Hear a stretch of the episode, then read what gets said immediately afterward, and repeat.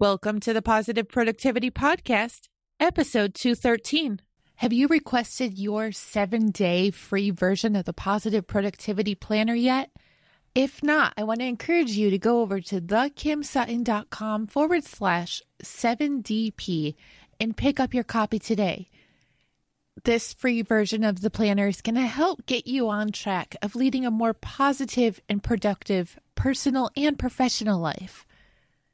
Again, you can get your copy at thekimsutton.com forward slash 7DP.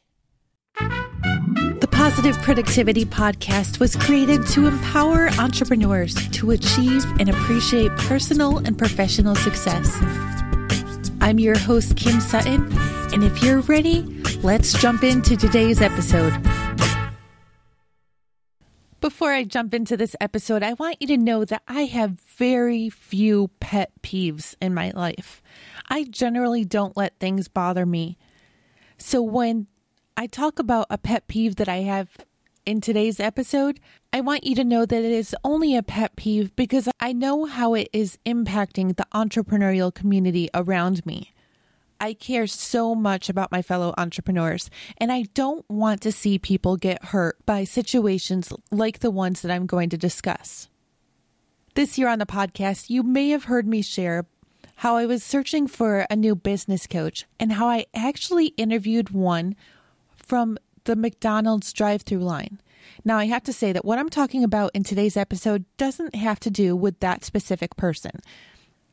Over the past couple years, I have noticed a common thread with way too many coaches, and I'm not going to say all coaches, that will have a great conversation, and then it comes to the point in the conversation where we talk about pricing.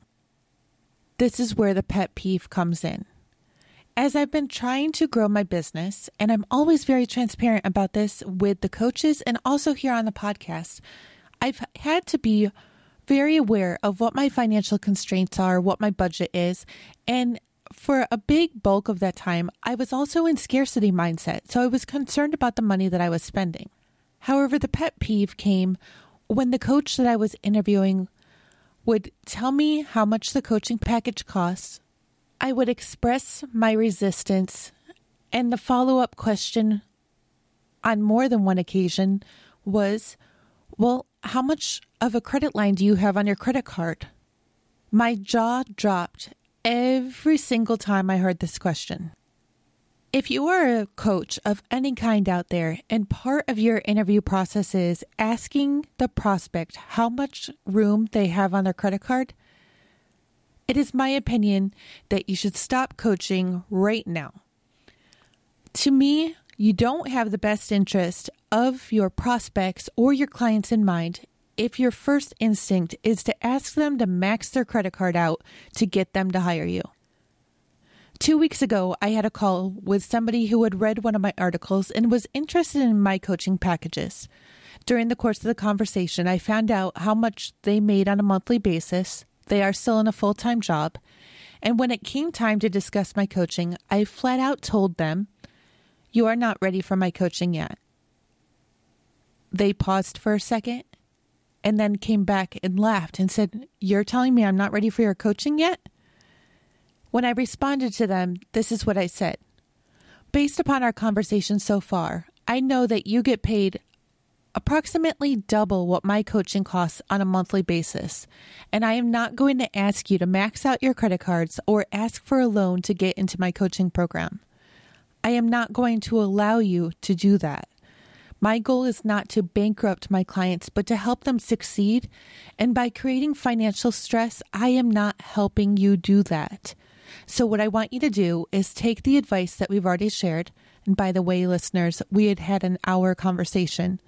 I want you to take the advice that I've already given to you. I want you to implement it, and I want you to keep in touch and let me know how it goes.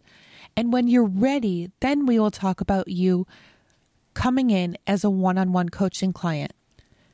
The person paused and then came back and said, Wow, I just got a lot more respect for you because I know that you actually care. Coaches, we can't be more concerned about income than we are about impact.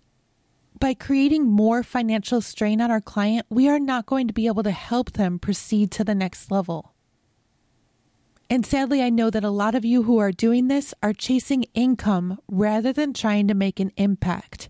You are in scarcity mode and you need to work on yourself before you can start working with clients. Listeners, I want to help you take your life and your business to the next level. But there's no way that I'm going to allow you to put your financial well being at risk to hire me ever to be a coach. I believe it's Ramit Sethi won't even allow people to purchase his programs with credit. And if he finds out that you actually did, he'll remove you from his mailing list and not allow you to ever sign up for one of his programs. I'm not going to take it that far, but I am going to impress the point over and over again with prospects that I will not take a client on until I know that they are financially able to do so. If you are looking for a coach right now, please don't let anybody convince you to go take a loan or to max out your credit cards. I've heard this way too many times from collection firms, even. Yes, you know I'm totally transparent. We've had our financial struggles, and when the collection firms have called, they've said to me, Well, is there somebody you can get a loan from? No, there's not somebody I can get a loan from. At the point of that conversation, I had probably already tapped them. And besides, it's none of the collection agency's business. It's also none of the coach's business to know how much credit you have available to you. They should be more concerned with you and your well being than they are with getting your money in hand. I know I'm probably ruffling some feathers, and you can feel free to leave a comment at thekimsutton.com forward slash PP213. I would love to read it. I know there's probably going to be some hate words, and that's okay. I'm going to stay firm to this philosophy because I've had enough struggles and I don't want to see other people go through the same. Listeners, when you're looking for a coach, please make sure that that coach has your best interest in mind. Now, with all this said, go forth and make it a positive and productive day.